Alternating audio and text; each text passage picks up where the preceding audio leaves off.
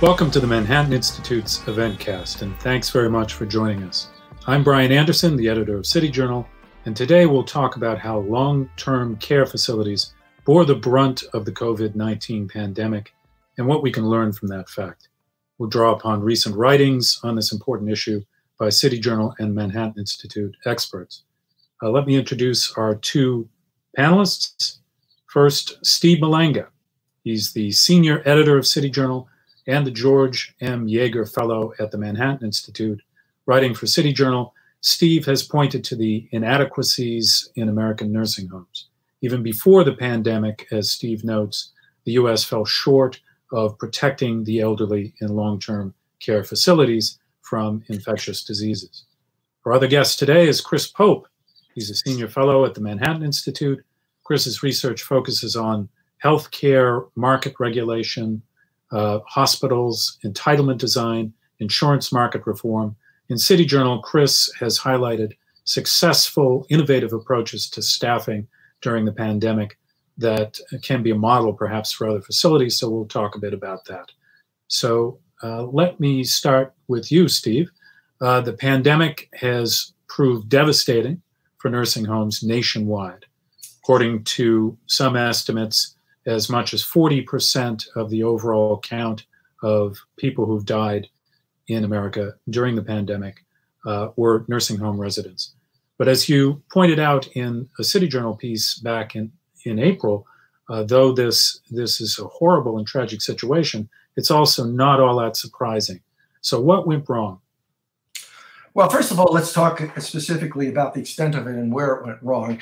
Um, at this point, the best counts are that about 55,000 people uh, may have died in long term care facilities out of nearly 300,000. It's almost a 20% rate, a death rate, which is really shocking. Although, again, this is our most vulnerable population, probably.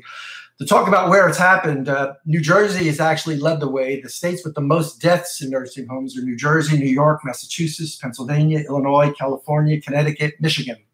The states with the highest percentage of deaths in nursing homes, some smaller states, New Hampshire, Rhode Island, Minnesota, uh, Connecticut, and Pennsylvania. And we can talk a little bit about some of those states later on. However, here's the thing the real shocker in 23 states, more than half of all deaths have been in long term care facilities. Now, the thing is, this was not completely unanticipated by some of us uh, who were writing about this early for, for this reason. Early on, I wrote a piece called The Virus and the Economy, which really attempted to look at what were the health implications of shutting down the economy because I wanted people to try to balance, uh, understand there were health implications to shutting down the economy. And I wanted them to balance that with what we, the predictions about deaths in, uh, from COVID, because that, that's a very easy number to understand. One thing that impressed me while I was doing this is that a number of uh, uh health experts, especially epidemiologists, were talking early on about those trade offs. And they were afraid that a panic was emerging in America. And remember, this was mid March I did this. They were afraid there was a panic that was emerging that was going to make us miss the target. And one uh, prominent uh, researcher said something that stuck with me. He said, um, Our focus needs to be on the most vulnerable. He said, nursing homes, not schools immediately after hearing that, I went and started looking at what the um, record was, was, if you would, um, of, uh, of nursing homes in terms of infectious diseases. Now, the thing about COVID nineteen is it's it's new, it's unique, but it is basically a respiratory infectious disease. And every flu season, we have uh, similar problems with pneumonia and the flu. And I looked at the record in nursing homes. There's a lot of academic research on this, and it's pretty startling. Uh, in particular, um, uh, outbreaks are very common. Um, the uh, the notion of of states mandating protections are, are, is very erratic. Only about half of states even require um, nursing home workers to get a vaccine. We have vaccines for the flu, and we're talking so much about how the vaccine is going to save us from COVID. But only about half of states require vaccines from nursing home workers. And if you look at it, that not even nowhere near 80 to 90% of nursing home residents themselves get vaccinated. You would think that when this in this vulnerable population, that we would um, we would be focusing on that, and that nursing homes themselves would bring in doctors and make sure this is done, or or, or nurse practitioners. Um, the other thing is there was a lot of um, uh, there's a lot of criticism of the record on nursing nursing homes in in terms of uh, infection controls. And some in some um, surveys, 40% of homes uh, during flu season have essentially failed uh, their inspection protocols for uh, for infection control. So all of this was uh, was very very troubling. Um, and um, what then occurred quickly after this, more than anything, justified um, uh, the concerns that we were starting to hear from some of these people, like this expert who said, you know, again, nursing homes, not schools. And, and yet at the same time, and this is, we'll talk about this a little bit more later, what I was hearing from some of the governors, okay, was that essentially um, this COVID was a nobody left behind. Phil Murphy, the governor of New Jersey, said, you know, when people brought up the idea that this was mostly a, a disease targeting um, uh, uh, older people. He brought up the idea, we're not going to leave anybody behind. Andrew Cuomo famously said when people suggested, you know, who, what's the right focus here? He, he you know, he he took that to mean, you know, we're, we're going to leave the elderly behind. He said, you know, famously said or infamously said, you know, my mother is not expendable. But the fact of the matter is, when you look at the history of the way we treat the seasonal flu, uh, in which every year thousands of people, tens of thousands of people die in this country, uh, and the way we treat um, um, uh, the the issue in nursing homes, um, we've we've we've never had an attitude we're going to leave everybody behind, and so that that was very troubling. And the numbers we're seeing, you know, really reflect that. And we're not obviously out of it yet, so we'll have to see where this goes.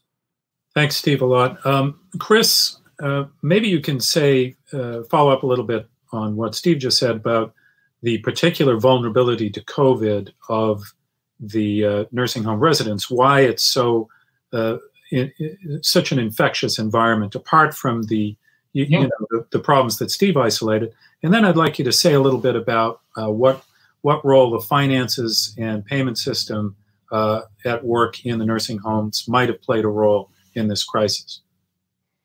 Yeah, well, Steve's obviously exactly right. Uh, this is not a new problem. Uh, it's something we, we deal with every year. Uh, the idea of large amounts of elderly people dying in nursing homes from infections is certainly not a new thing. Every single year, an average of 380,000 people die of infections in nursing homes.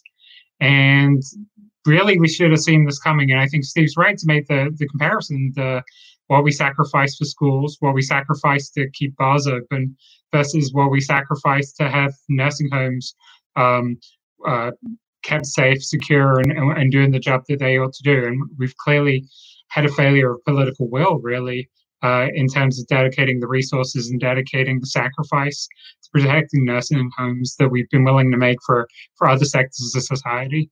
Um, and I, I, don't think there's really much um, indication that that's going to change uh, at, at, all soon. Um, the the basic thing I think you you would you, you can say about nursing homes in, in the COVID crisis like so much of, of healthcare policy, is really the old adage: you get what you paid for. Um, and when it comes to nursing homes, we really try and skimp. We um, we nursing home uh, nursing home reimbursements are very very heavily uh, sorry nursing home revenues are very heavily dependent on the Medicare program to an ex- sorry Medicaid program to an extent that no other part of the healthcare system is.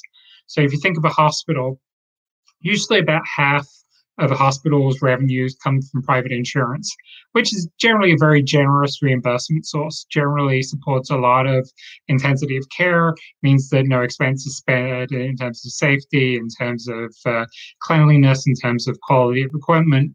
But when it comes to uh, nursing homes, the majority, I think about 52% of nursing home revenues come from Medicaid, and private insurance is probably only about 15% of nursing home revenues. And as with hospital care, Medicaid rates are very, very low. So on average, Medicaid pays about 89% of the average cost of looking after someone in a nursing home, which means the nursing homes have to scramble to get revenues from Medicaid, from self paying patients, really to stay afloat. And they tend to cut corners. Uh, they tend to cut corners on staff. They tend to cut corners on safety. We saw in a lot of cases that personal protective equipment was not was often really absent. But also, um, when you cut when you cut corners on, on, on staffing, that really means that uh, quite often homes are relying on sort of greater medical interventions.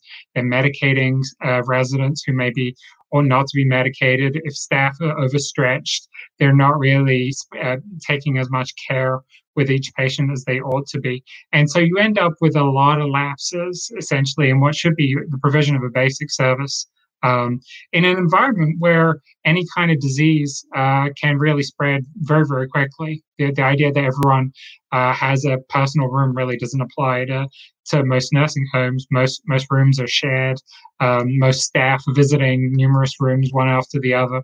And so, if you if you look at the if you sort of think about um, there have been discussions of herd immunity that maybe if 60% of the population catches the disease, then it'll die off. Well, in some nursing homes, we've seen it go like over 90% of people within the nursing home have gotten have gotten the disease just because people whether they're asymptomatic or whether they're sort of dealing with the light, uh, uh, whether staff are dealing with light cases, are going from room to room before they're really withdrawn from the nursing home. And pretty much everybody in, in, in many homes have been infected.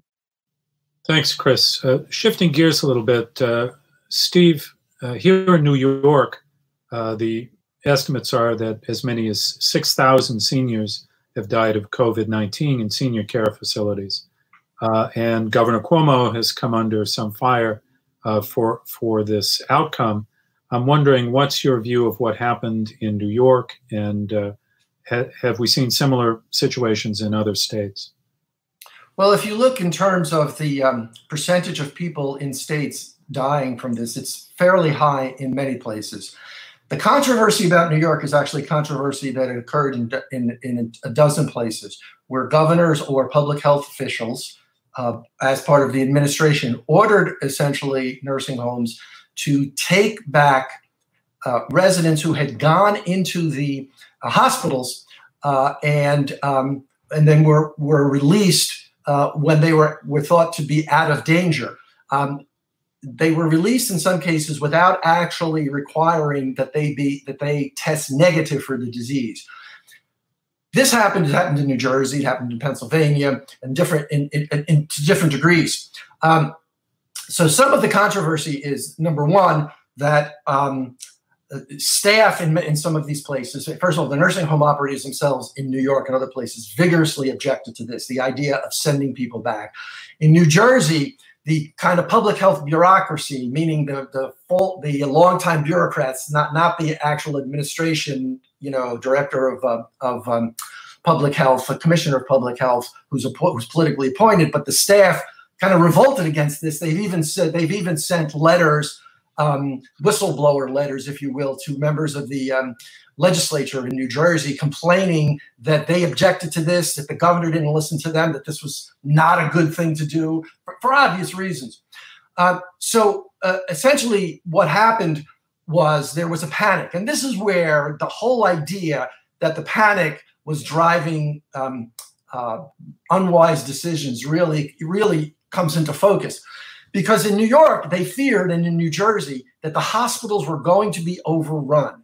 And because they feared that, they said, we've got to get people out of hospitals as fast as we can.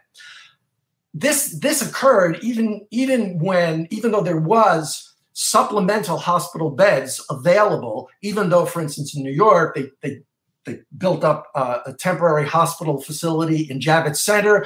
They had the, the uh, U.S. Navy ship come in uh, and many of those beds were never used, yet they were pushing people because there was this panic about uh, almost a, a, you know a hospital bed apocalypse, if you will. You know, and this is where the whole idea that we were kind of losing control, you know, of the circumstances in the situation uh, really becomes evident. Now, um, it's pretty. It's fair to say that that there would have been a problem anyway, given a couple of things. Number one, um, uh, you know, as Chris said, you know, we were in the middle of flu season, and a lot of nursing homes didn't have adequate protective gear anyway. And I know there was a shortage of protective gear once COVID hit, but many of these nursing homes didn't even have adequate protective gear. We're in the middle of pneumonia season. We're in the middle of flu season. That clearly would have been a problem. There, w- there is no vaccine, obviously, for the workers. There's no vaccine for family members who were visiting until you know until we realized the the the, the, the seriousness of the problem. Having said that, there's still a lot of criticism of those particular states, and in particular, first of all, just the idea of sending you know uh, sending people who still haven't tested negative yet for uh, for the disease back into nursing homes, the most vulnerable to you know to the mo- most vulnerable population. You think how how does anyone make that decision? Now, in fairness, the I guess you can say in fairness, New York State has released its own study of what really caused the problem in nursing homes, and they have concluded, not shockingly, that it wasn't that decision by the governor and the uh, the um, uh, public health authorities, they've concluded that it was the workers. Their, their idea is that about, in some cases, they estimate that as many as almost 30% of all nursing home workers were infected, and they brought it in from the outside. Now, there are a bunch of people contesting this idea. First of all, there are people just, you know, even uh, people in both parties in New York State saying we need an independent study of this. But the reason people are, one of the reasons is it's an unusually high number of workers in a particular industry that that you know got this particular um, got these infections and the idea is um, yes there is a, a history of workers bringing infectious diseases into nursing homes but it works the other way too when you're sending people who are infected back into the homes you're likely to infect the workers as well as the other um, uh, the other uh, uh, member, the other residents, and those workers are working on five, six, seven different residents a day, so they're essentially spreading it around. So um, it's, it's, it's, so essentially the notion that that uh, it was the workers' fault, if you will, uh, or it was an unavoidable factor, you know, is has gotten a lot of criticism. Also, this report controversially absolved the nursing homes. It said the nursing homes could do nothing to stop this wave. And that's upset a lot of people who are very critical of the past uh, experience of nursing homes um, because they've been what they you know their procedures have been lacking again with the season of flu with pneumonia in past flu seasons and past infectious disease seasons and so the idea that this was just a train wreck, actually, that no one could stop, that the state couldn't stop, and that the nursing homes couldn't stop, or at least ameliorate, um, strikes some people as um, a little bit um, uh, uh, naive. So that's kind of where we are right now. Now, again, it's important to understand that it wasn't just New York. There were 12 states. New Jersey was another one, and New Jersey and New York lead the list of total deaths. And in particular, one of the things, again, there's some things that are upsetting about this. One of the things that I find very upsetting is that in New Jersey, they actually, when this first started, and people weren't even aware, the general public wasn't aware that the governor, the government had ordered the nursing homes to take back the workers. When these deaths started, and the, the state actually began a naming and shaming effort to name the nursing homes where lots of people were dying. Now, this was actually consistent with what was going on in New Jersey. If you drove around New Jersey during the pandemic, you see those, those electronic signs that are by the side of the road. They also had signs which said, don't be a knucklehead. Now, this is the governor. The governor was saying that the reason the reason that the, that the COVID was spreading across the state because there were so many people they weren't observing social distancing, they were being knuckleheads. This was another version of this. They're actually blaming the nursing homes. They're actually have a program of naming and shaming until it came out that the government itself had ordered people back from the from the hospitals into the nursing homes. So that I think is, uh, you know, has upset a lot of people. Let me just add another thing. Not every state did this by any means. Uh, Florida was one state that did something very different. Florida has still a large percentage of its deaths are uh, in nursing homes, but the total numbers of infections and deaths in homes is, is much smaller. Now, here's the thing: Florida did a bunch of different things. They never, of course, uh, put out this this um, this ruling, this executive order to send people back into the um, uh, into the nursing homes. They actually did the opposite. What they did was rather than worrying about hospitals filling up too quickly, when outbreaks began in nursing homes, they took everybody in those facilities, these are smaller facilities, they took everybody and they sent them to hospitals to be where they could be isolated and cared for and watched much more carefully. They even got a waiver from the federal government so that the people who had not yet tested negative, uh, positive rather for the disease, could still be sent to hospitals and reimbursed at the rate that, that, that, that the federal government was reimbursing for COVID care because they felt it was important to get these people in an environment where there was better care. Connecticut did something different, but uh, in that they created COVID only um, nursing homes to isolate their patients from essentially uh, the rest of the population. It took them a while to do that, which is one of the reasons why they still saw a significant number of deaths, but they eventually did it. Now we're at the point, for instance, in Florida and a bunch of other states where they're testing nursing home workers twice a week and they're testing residents uh, numerous times a week. And so that may account for some of what we're seeing in as this as this kind of part of the wave um, uh, uh, uh, slows down, if you will. The momentum in these kinds of deaths starts to slow down. Uh, Chris, um, speaking of Connecticut, uh, one of the things you wrote about in your piece on this is uh, a kind of innovative assistant living facility in that state um, that really avoided, at least the last we checked, uh, a, a, lot of these problems. Maybe you could say a bit about that that institution and what they did, and uh, whether that could be a kind of model um, going forward for, for other such institutions. Yeah, of course. The um, I think a lot of the big challenges with the nursing homes has been we really underestimated what it take, took initially to keep the disease out. Like the initial advice was wash your hands, uh, a little bit of social distancing, maybe check people's temperature on the way in. And as we know, there are lots of asymptomatic cases. Um, and so all it takes is a couple of asymptomatic staff members to go into the nursing home, and all of a sudden the disease is everywhere. Um, staff members are potentially living with other family members that are have jobs as essential workers or that work in other nursing homes or they're taking public transport into the into into the nursing home every day. And so they're like while much of the population is sort of social distancing or safely at home nursing home workers are actually exposed to the disease a lot of the time because they're circulating in the community and really quite often connects to other people who are in high risk situations. And our initial attempt to basically keep keep the disease out of the nursing home was pretty ineffective in so many cases. In New Jersey, 85% of nursing homes have um, have had cases of COVID within the nursing home. And obviously, once once the wall is breached, in a sense, then your best you can do often is just to pray that you get lucky. Um, so what one facility in, in Bristol, Connecticut tried to do, the Shady Oaks facility, is they decided that they wanted to set up a perimeter around the around the facility and almost put themselves in a bubble and say that nobody comes in, nobody comes out.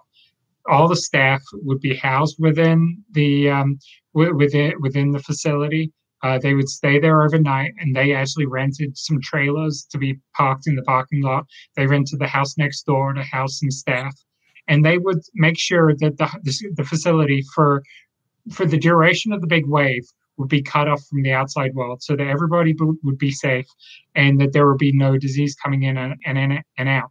Um, this was an assisted living facility, so it wasn't getting any money from Medicaid. It wasn't getting any money from Medicare. It was really a private pay facility. Um, but what the owner did is he, he basically put up his own money um, to keep the facility secure. Now, part of this actually is, you know, part of it obviously is kind of smart and, and, and sort of forward thinking, but then also part of it, it also works out sort of in a, in a self-interested way in a sense that it gets very expensive if you have many many cases in your facility it gets very very expensive if your if your uh, residents start dying and you're you're not and you're not getting paid you're having to potentially uh, keep uh, sort of keep a disease out that's already within the facility, your exposure to lawsuits becomes much greater. And so securing the facility at the outset actually is in some ways a smart business move as well. Um, the difficulty for, for other facilities is really just the liquidity problem to a large extent. Now, nursing facilities have very, very thin uh, margins, profit margins, usually uh, over the past few years, really less than 3% on average. And so their ability to put the outlays to basically pay hazard pay for staff to stay overnight, for staff to basically not, not go back to their families is very, very limited. What the, what the Connecticut facility decided was the you know you have to make it worth staff's while to, to be away from their family for for a couple of months. That was that was what they viewed. You got to basically pay them enough extra money that the staff can go to their families can go to their spouses and kids and say you know i'm going to be away for a little while but this is going to be worth our while as a family to do this. And that's what they did and they avoided they basically rode out the wave in connecticut while two-thirds of the nursing homes in the state were um, were basically subject to cases. They kept it out of the facility very successfully. Well, we're almost out of time, so let me ask a, a very general question to both of you to conclude. Um, you know, cases have continued to rise in a number of states. I would say a majority of states right now. It is possible that we're going to be hit with a second wave of COVID 19 here in New York um, in the fall what do you see in terms of the near and long term future for nursing homes? Do we have a better sense now of how to go forward? Are there policy movements uh, afoot that, that could uh, make make things a little better uh, if we if we go through this again? One thing I would say, which is also, I think, in a way, an answer to a question, which was, you know, what's the ideal policy for nursing homes? Um, is we are we are inching our way towards that. There are a couple of things that we should have been doing from the very beginning, which we're doing now. Where again, I said this before, we're testing the workers several times a week. Number two, we're actually checking residents several times a day for symptoms, including temperature checks, and we're testing residents. Those things are these things enable us, first of all, to see who's positive very quickly. You know, we also now have a route out of nursing homes. Um, they, they they have been staffed. they they they've you know geared up with their protective equipment. So beyond all of the ideal kind of solutions long term, like like better reimbursement and higher levels of um, staffing and, and better care, there's stuff that we're doing now that we believe it or not we weren't doing in march we weren't doing in april and we weren't even doing in some places in may including just checking people uh, for symptoms testing people every day and and and and, and nobody no governor is going to say you know to a nursing homes and uh, ever again at least during this pandemic you have to take people back before they've tested negative for the you know for the uh, uh, for the virus. So those things alone i think are probably a fairly big leap forward. Well, I, I completely agree with Steve actually on, on that. I, I, think that firstly, get the basics right, the things on PPE, protective equipment, the testing that we really should have been done doing from the outset. Now we're actually a little bit more prepared. Those are going to get done. And then it's just basically the financial issue. Uh, making sure that these homes have got the, the money. Often, I mean, like it's it's not like these aren't bad these are bad people that aren't trying. They're just incredibly stretched for resources, and that kind of comes to the, the financial, the, the final uh, issue, and probably the crux of the matter is how much do people care? Uh, do, are we willing to just allow nursing homes to be like a place that you will avoid and a place that you really want to uh, just kind of allow to fall apart in the way that we have? Or is there going to be some kind of political mobilization that maybe put these a little bit higher of the um, uh, of the list of political priorities? Um, are we going to start as to sort of reflect Steve's earlier point, which I thought was the best one, is uh, like we care a lot about schools. Are we going to start caring equally about uh, getting nursing homes right in the future? Uh, this is not it's not a healthy situation in a year when we get vaccines. Nursing homes are still not going to be uh, completely fine. I wanted to thank uh, Steve Malanga and Chris Pope for your informed commentary today. And I want to thank uh, all of you for, for joining us today. Please consider subscribing to the Manhattan Institute's newsletters, making a contribution to our mission. So thanks again to both of you, and thanks everyone for, for joining us. Thanks for joining us for the weekly 10 Blocks podcast featuring urban policy and cultural commentary with City Journal editors, contributors, and special guests.